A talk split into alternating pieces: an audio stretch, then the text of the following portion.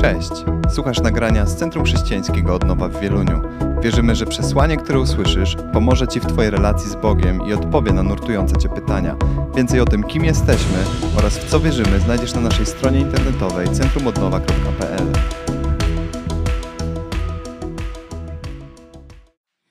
Dziękuję Wam, kochani, bardzo serdecznie. Witam Was równie serdecznie na dzisiejszym spotkaniu Kościoła, ale szczególnie gorąco chciałam przywitać tych wszystkich, którzy są w swoich domach. Wiem, że bardzo chcielibyście tutaj być i że tęsknicie za tym miejscem.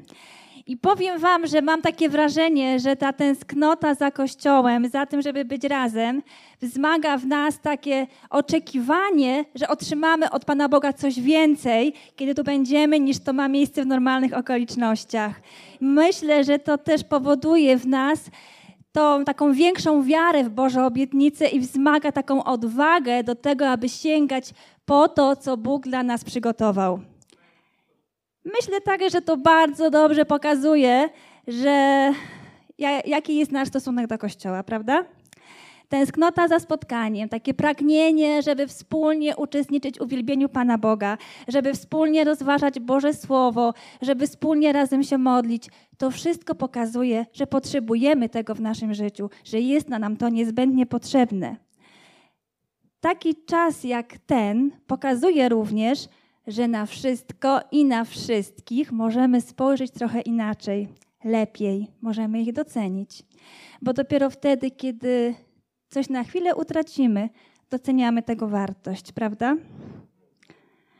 Wiele razy w ostatnim czasie słyszałam takie deklaracje, jak bardzo tęsknimy za Kościołem, jak nam go brakuje. Bardzo się z tego cieszę, bo to pokazuje nam też, że jesteśmy w dobrym miejscu, jeśli chodzi o nasze uczniostwo. Bo uczeń Jezusa przecież kocha Kościół. I taki jest tytuł dzisiejszego kazania z serii e, o uczniostwie, które mamy z Panem Jezusem. Uczeń Jezusa kocha Kościół, a kochać Kościół to nic innego jak kochać ludzi, którzy go tworzą, którzy do niego należą. I Pan Jezus nie daje żadnych wątpliwości, nie pozostawia nam żadnych wątpliwości, że tak właśnie powinno być.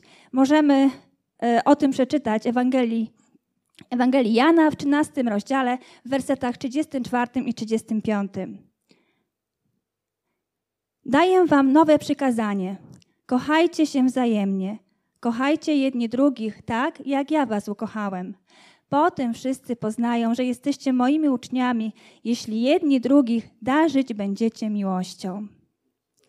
Jezus pragnie takiego kościoła, którego wizytówką będzie wzajemna miłość. Myślę, że był wystarczająco długo na ziemi, żeby przekonać się, że tym, czego człowiek najbardziej potrzebuje, jest to, aby był kochany, jest jego potrzeba miłości. Dlatego daje swoim uczniom tak konkretne przykazanie miłości, jako podstawę tego, żeby na tym budowali wspólnotę, żeby na tym budowali relacje bycia, i, bycie, i bycie razem. Przykazanie to bardzo dobrze zrozumiał, przekazywał dalej apostoł Paweł, ponieważ w wielu swoich listach do kościołów, które założył, które odwiedzał, e, właśnie tą miłość podkreślał. I w jednym z listów do kościoła w Koryncie tak napisał: Niech wszystko dzieje się u was w miłości. W, liście, w pierwszym liście do Koryntian, 16 rozdział 14 werset. A więc wzajemna miłość jest tym, co uwierzytelnia Kościół, a nas jako uczniów Jezusa Chrystusa. Jezus powiedział, że tej miłości mamy uczyć się od Niego i że mamy brać przykład, jak kochać innych, tak jak On kochał ludzi i jakiej relacji żył ze swoimi uczniami. Mamy kochać Kościół tak, jak kocha go Chrystus. Jest dla nas oczywiste, że Kościół to nie budynek, ani nie konkretna de denominacja, ale jest to, to ludzie, ludzie, którzy tworzą ten Kościół. I choć prawdą jest, że każdy z nas jest częścią Bożego Kościoła, który, do którego należą ludziący na całym świecie, to jednak prawdą jest też to, że każdy z nas musi być częścią lokalnej wspólnoty i dołożyć wszelkich starań, aby była ona taka, o jaką modlił się Pan Jezus pełna miłości i wzajemnej jedności między ich członkami. Kochać Kościół to dołożyć wszelkich starań, aby był on silny i mocny. To wzmacniać go, wzmacniając samego siebie, budować go, budując samego siebie i dbać o niego, dbając o, siebie, o samego siebie. Zastanawiacie się, w jakim sensie mam troszczyć się o Kościół, troszcząc się o samego siebie? Odpowiedź znajdziemy w listach apostoła Pawła, liście do Efezjan i w pierwszym liście do Koryntian. Możemy tam bowiem przeczytać, że autor porównuje Kościół do budowli, która wznoszona jest przez wszystkich wierzących i do ciała człowieka, które funkcjonuje w oparciu o wszystkie jego członki. I czytamy. Stoicie na fundamencie apostołów i proroków. Jego kamieniem węgielnym jest Chrystus Jezus. W nim cała budowla, jako spójna całość, rośnie na święty przybytek w Panu. W nim również wy wspólnie się budujecie na mieszkanie Boga w duchu. List do Efezjan, drugi rozdział, wersety od 20 do 22 i drugi fragment. W tym właśnie sensie wy wszyscy jesteście ciałem Chrystusa, a każdy z osobna członkami. Pierwszy list do Koryntian, 12 rozdział, 27 werset. Z powyższych wersetów jasno wynika, że każdy z nas jest odpowiedzialny za Kościół.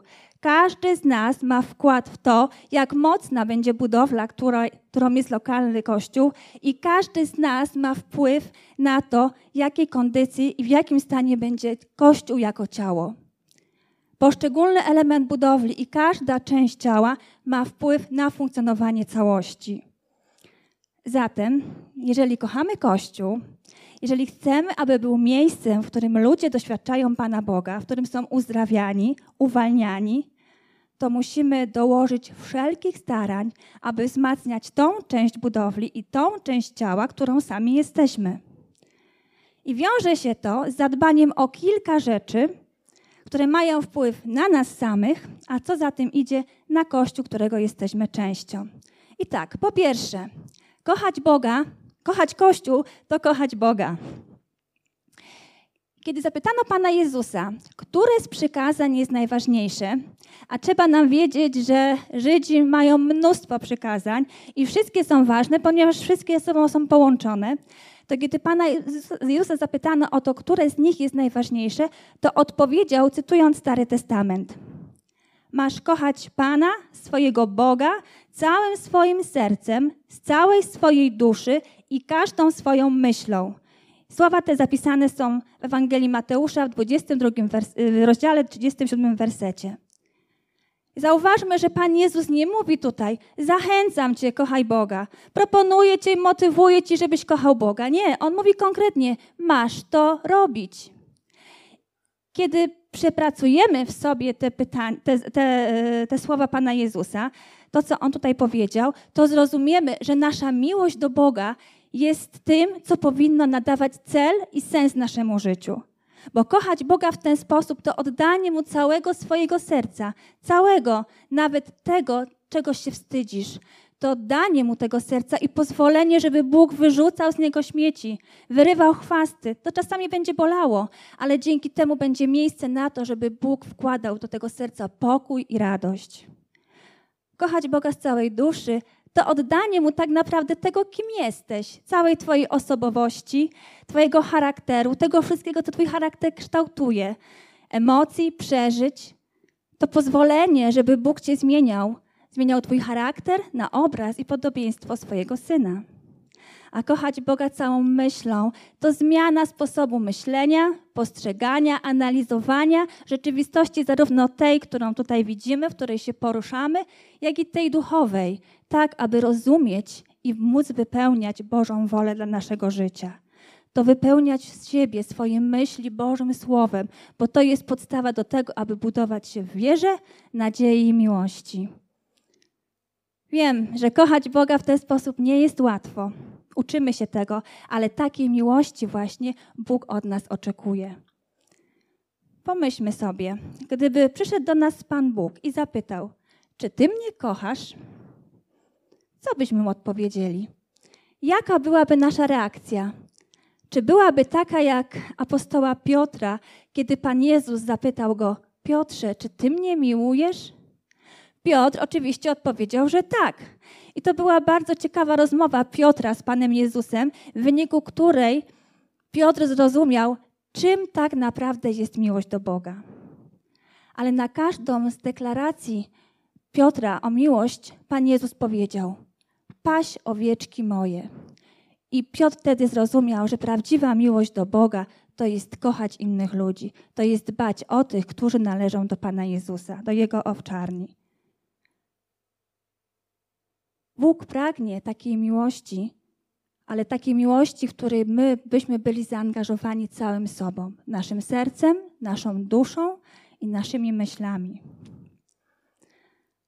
No tak, ale żebyśmy mogli nakarmić owieczki, to musimy zadbać o właściwy pokarm. O właściwy pokarm dla nich, ale także dla samego siebie. I o właściwy pokarm możemy zadbać wtedy, kiedy rozwijamy się duchowo, kiedy wzrastamy duchowo, kiedy wzrastamy w poznaniu Pana Jezusa. To jest kolejna rzecz, która pokazuje nam, czy naprawdę kochamy Kościół. Punkt drugi. Kochać Kościół to rozwijać się duchowo. Ostatnie słowa, które wspomniany wcześniej apostoł Piotr zapisał w Biblii, w drugim liście Piotra, w trzecim rozdziale, 18 wersecie brzmią: Rozwijajcie się natomiast w łasce oraz w poznaniu naszego Pana i Zbawcy Jezusa Chrystusa. Apel skierowany przez Piotra do pierwszych wierzących brzmiał: Rozwijajcie się, wzrastajcie. I musimy zauważyć, że te słowa, te słowa zachęty kieruje uczeń, który miał swoje wzloty, miał swoje upadki.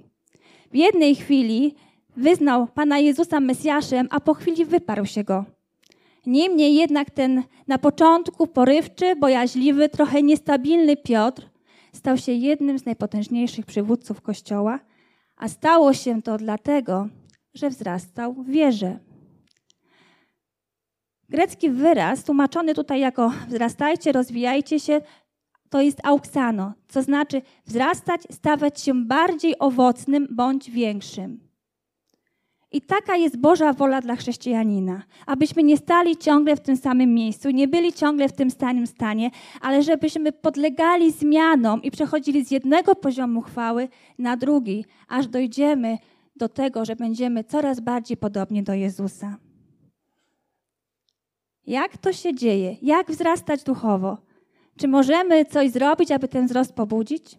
No oczywiście, że tak. Czytajmy Biblię, rozważajmy ją, analizujmy ją, spędzajmy czas na modlitwie z Panem Boga i prośmy Ducha Świętego o prowadzenie. O tym wszystkim mówiliśmy na kazaniach ostatnio, słyszeliśmy o tym i nie będę tego rozwijała, ale zachęcam Was wszystkich, aby do tego wracać, bo to są te składniki duchowej diety, które pozwalają nam się rozwijać. Jak istotny jest proces rozwoju duchowego w naszym życiu i w jaki sposób to przekłada się na Kościół, możemy przeczytać w liście do Efezjan. Rozdział 4, wersety 13-16.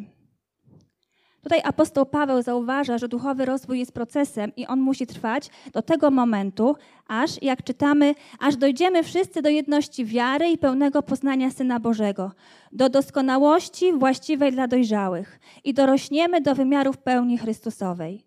Chodzi bowiem o to, abyśmy już nie byli dziećmi rzucanymi przez fale i unoszonymi przez każdy powiew nauki, będącej w rzeczy samej wyrazem ludzkiego oszustwa i sprytu w posługiwaniu się zbrodniczymi metodami.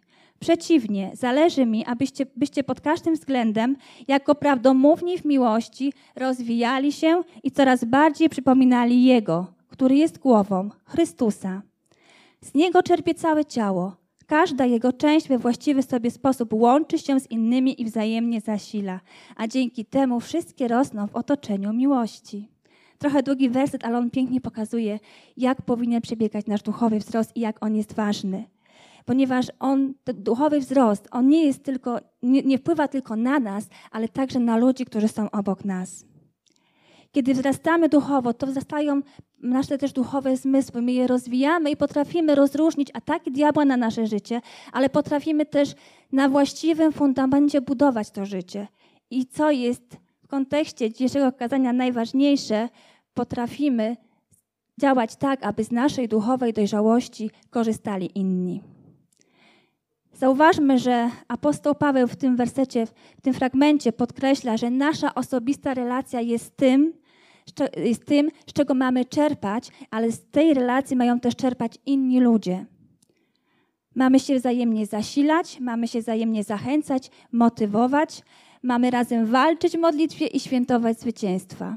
I powiem Wam szczerze, że Najbardziej lubię te chwile, kiedy Kościół się spotyka, kiedy spotykamy się na modlitwie albo spotykamy się na grupach domowych i dzielimy się tym, co przeżywamy z Panem Bogiem. Dzielimy się naszym zrozumieniem Słowa Bożego, dzielimy się tym, jak nas Duch Święty prowadził w zwiastowaniu innym osobom, dzielimy się tym, co przeżywamy. Dla mnie osobiście to jest taki zastrzyk witamin dla mojego duchowego życia i to najbardziej mnie buduje. A więc dbajmy o nasz duchowy wzrost. Dbajmy o to.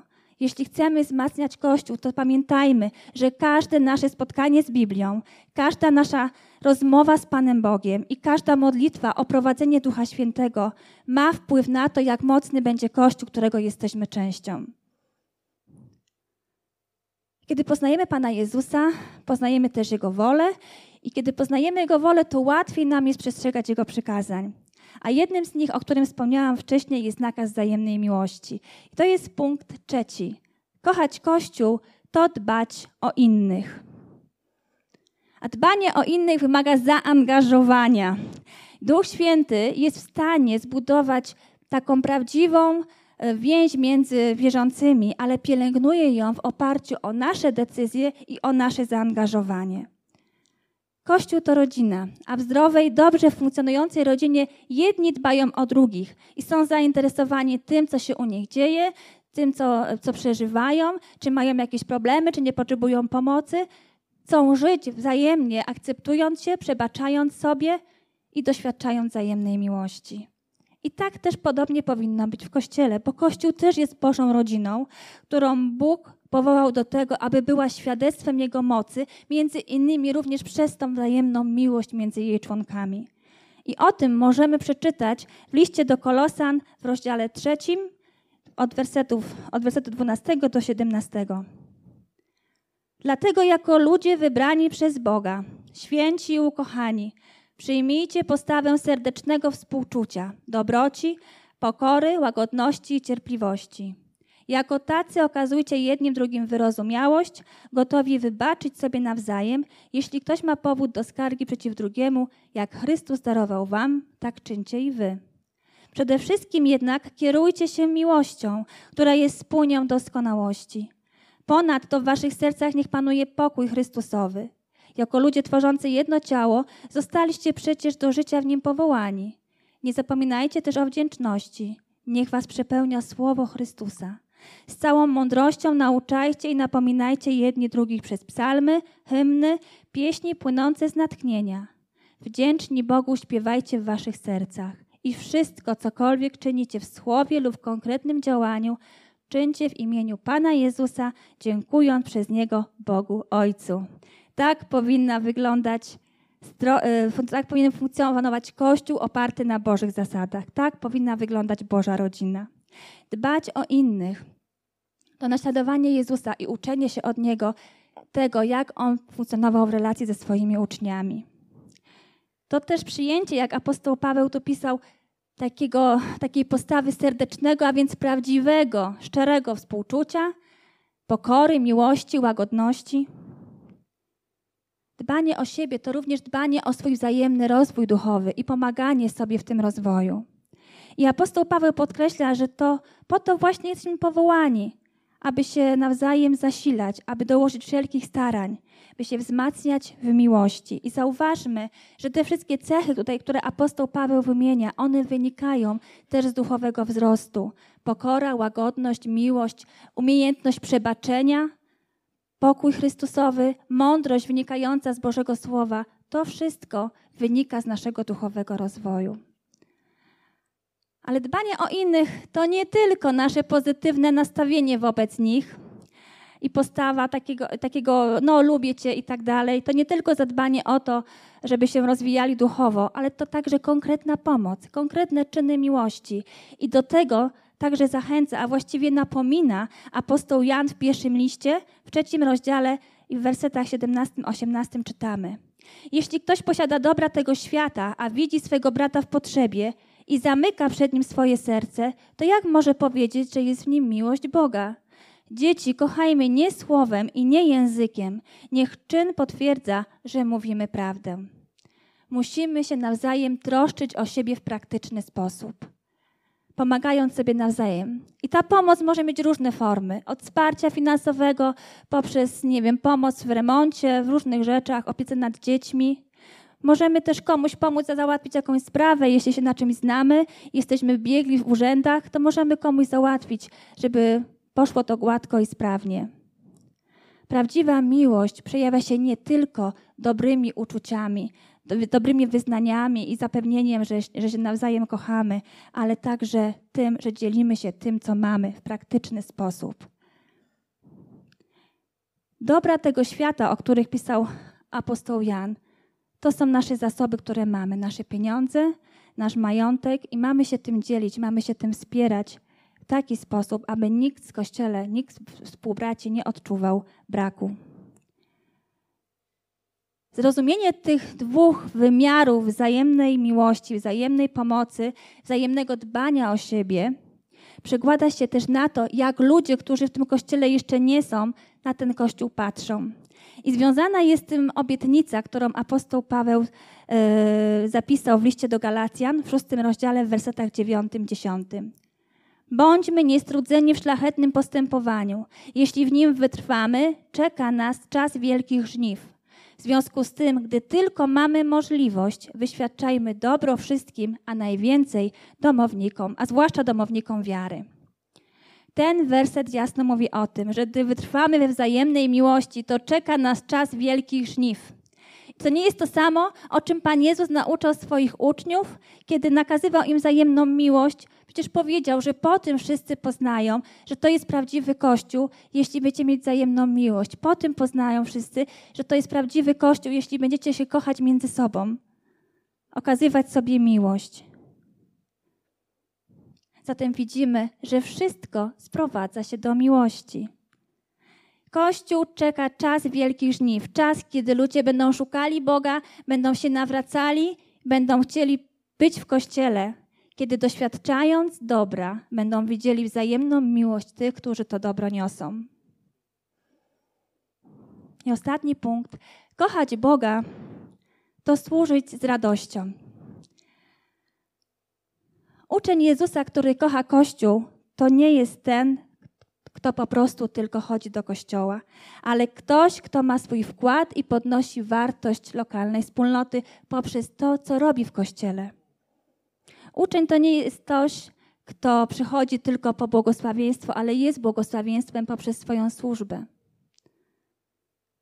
I myślę, a nawet jestem o tym przekonana, bo też tak mówi Boże Słowo, że każdy, absolutnie każdy jest przeznaczony do tego, żeby służyć w Kościele. Dla każdego Bóg przygotował służbę i miejsce.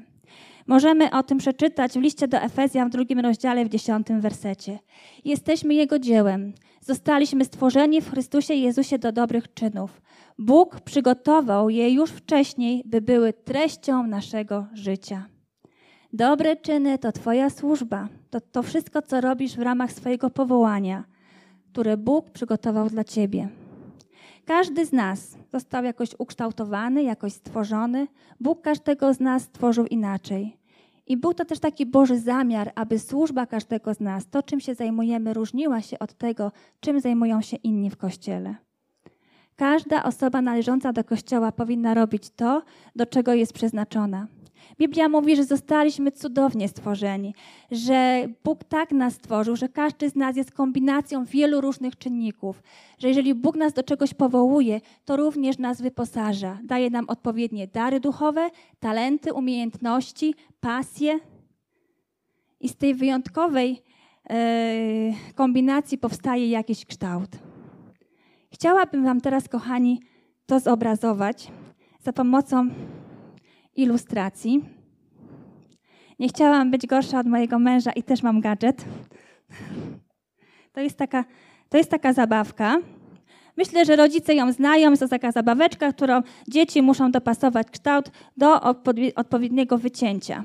I kiedy zauważam, e, jak dzieci bawią się tą zabawką, to na początku, kiedy próbują dopasować jakiś kształt i nie potrafią tego zrobić, to zniechęcają się, rzucają zabawkę, odchodzą dalej. Ale po jakimś czasie znowu wracają. I wtedy, kiedy uda im się tutaj trafić, wow, jaka jest ekscytacja, radość, wszyscy się cieszą, rodzice skaczą z radością, dziecku się udało, zrobiło postępy. Jest tak, prawda? Rodzice się ze mną pewnie zgodzą. Ale na podstawie tego chciałam zilustrować Wam to, jak ważna jest służba w Kościele. W jaki sposób Bóg kształtując nas, powołuje nas do służby i w jaki sposób przygotowuje dla nas miejsce w tej służbie. Zauważcie, mam tutaj kilka takich klocusiów. One są w kształtach e, różnych takich pojazdów, ciężarówka, tu mamy jakieś osobowe, autobus. No i wyobraźmy sobie, że każdy, że my jesteśmy takim kształtem. Każdy z nas ma jakiś kształt, o którym mówiłam wcześniej, jakieś zdolności, umiejętności i tak dalej. To jest to pudełeczko, to jest kościół, a to, te wycięcia, a tutaj to jest twoja służba, którą Bóg dla ciebie przygotował. I teraz, kiedy Bóg cię powołuje, nadaje ci odpowiedni kształt, wszystko, abyś mógł służyć w określony sposób, w określonym miejscu. I czasami jest tak, że potrafimy od razu dopasować swój kształt, to kim jesteśmy, jak nas Bóg stworzył, do miejsca w służbie. I bach, jesteśmy w kościele, służymy, jesteśmy zaangażowani. Czasami jest tak, że troszkę musimy pomyśleć, ale też nam się udaje. I następne, prawda? Jesteśmy już w kościele, jesteśmy zaangażowani. Ale czasami jest też tak, że przez jakiś czas Szukamy tego miejsca, próbujemy się gdzieś dopasować, próbujemy coś znaleźć dla siebie. Nie zawsze nam to od razu wychodzi, bo nie zawsze wiemy od razu, do czego Bóg nas powołał, ale po jakimś czasie w końcu nam się udaje. I wtedy jest taka sama wielka ekscytacja, jak tą, którą mają rodzice, kiedy dziecko wrzuci klocek do środka. I zauważcie też jeszcze jedną rzecz. Te klocki, te, te klocki się tu mieszają, ale kiedy przewrócimy, możemy nim potrząsać te klocki nie wypadną. To jest też taka ilustracja do kościoła i do służby. Dziękuję. Że kiedy już znajdziesz to odpowiednie okienko, dopasujesz je do swojego kształtu, kiedy wejdziesz do kościoła, wejdziesz w służbę, to nie będziesz chciał z niego wyjść, nie będziesz chciał z tego rezygnować, bo to będzie miejsce, w którym będziesz się czuć dobrze, to będzie miejsce Twojego rozwoju. I może czasami zdarzą się jakieś wstrząsy, ale nie wypadniesz. Te wstrząsy powodują tylko to, że bardziej utwierdzisz się w swoim powołaniu i to, że ten twój unikalny kształt będzie bardziej dopracowany. Kochać Kościół to traktować go tak, jak traktuje się własną rodzinę i dbać o niego tak, jak dba się o swój własny dom. To inwestowanie w niego swojego czasu i swoich zasobów to robić więcej niż się oczekuje, niż ktoś oczekuje od ciebie. To robić więcej niż wypada z grafiku. Wiecie, i zawsze wzruszają mnie takie momenty, kiedy ktoś do mnie dzwoni i mówi: Hej, no w tym tygodniu mam trochę więcej czasu, więc posprzątam kościół za tą osobę, bo wiem, że długo pracuję. Albo wiesz, chętnie zajmę się kwiatami w kościele, przesadzę je, żeby lepiej rosły. Może upiekę jakieś ciasto na spotkanie, albo zrobię jakieś przekąski. Albo przydałoby się zmienić dekorację, ogarnę to. Trzeba zrobić zakupy do kawiarenki. Nie ma problemu, tak zaplanuję swój czas, aby to wszystko zrobić. Wiesz, myślałem w tym tygodniu, jak pewne sprawy technicznie ogarnąć. Pomyślałem, wymyśliłem, mam na to pewien pomysł. To wszystko pokazuje, jak bardzo kochamy Kościół, jak jesteśmy zaangażowani, jak on jest dla nas ważny. I czasami takie rzeczy mogą nam się wydawać błahe, o jakieś kwiatki, o jakieś ciastka do kawiarenki czy inne rzeczy, ale te właśnie z pozoru małe i błahe rzeczy pokazują, jak ważne jest dla nas to miejsce, jak bardzo chcemy, żebyśmy nie tylko my sami się w nim dobrze czuli, ale każda osoba, która tu przyjdzie po raz kolejny, a zwłaszcza ta osoba, która tu się pojawi pierwszy raz. Jeśli kochamy Kościół, dbamy o niego, dbamy o niego, aby był silny duchowo i żeby pięknie wyglądał, to myślę, że możemy powiedzieć, że jesteśmy w nim zasadzeni. I jest taka piękna obietnica dla tych wszystkich, którzy kochają Kościół i są w nim zaangażowani. Ta obietnica znajduje się w Biblii, w Psalmach. W Psalmie 92, w wersetach od 14 do 16 czytamy tak. Zasadzeni w domu Pana kwitną na dziedzińcach naszego Boga. Jeszcze w starości przynoszą owoc. Są pełni wigoru i świeżości, aby głosić, że Pan jest prawy. On mą opoką, w nim nie ma nieprawości. I tego Wam, kochani, życzę. Takich owoców miłości do Kościoła Wam życzę. I chciałabym, żebyśmy się o nasz Kościół pomodlili. Kościół potrzebuje też takiego wsparcia modlitewnego, aby mógł się rozwijać. Chciałabym, żebyśmy pomodlili o Kościół, w którym ludzie kochają Boga, rozwijają się duchowo, dbają o siebie nawzajem i służą z radością. Panie Boże, dziękuję Ci za nasz Kościół. Dziękuję Ci, że możemy go tworzyć razem z Tobą, że Ty jesteś jego głową. Dziękuję Ci, Panie, także ten trudny czas, w którym jesteśmy, bo on nam pokazuje, jaką wartość Twój Kościół, Panie, ma dla nas, jaką ma moc w naszym życiu i w życiu innych ludzi. Dziękuję Ci, Panie Boże, za to, że możemy być częścią tego Kościoła. Proszę Cię, Panie, żebyśmy zawsze Ciebie kochali, żeby Twoja miłość, którą Ty nam dajesz, powodowała w nas coraz większą miłość do Ciebie i do innych. Prosimy Cię, Panie, żebyśmy też pragnęli coraz więcej darów duchowych, coraz bardziej się rozwijali, aby tym wszystkim służyć sobie nawzajem w miłości i zasilać się. Dziękuję Ci, Panie Boże, za miejsce służby, które mamy w Kościele. Dziękuję Ci, Boże, że nas cudownie stworzyłeś, ukształtowałeś i nadałeś też kształt naszej służbie, że możemy w nią chodzić. Proszę, pokazuj nam te miejsca, te rzeczy, które są dla nas przygotowane. Jeśli jeszcze nie wiemy, co mamy robić, to pokazuj nam, Panie, te rzeczy. Dziękuję Ci, Panie Boże, za nas wszystkich, za każdą osobę w Kościele, która tutaj jest, która jest, Panie, jeszcze, to nie jest częścią Kościoła, ale wierzę, że masz takie osoby, które czekają na to, Panie, aż je pociągniesz do siebie, a my swoją miłością pociągniemy je do Kościoła. Dziękuję Ci, Panie Boże, za to, że możemy być Twoim Kościołem w tym mieście i służyć Ci z radością.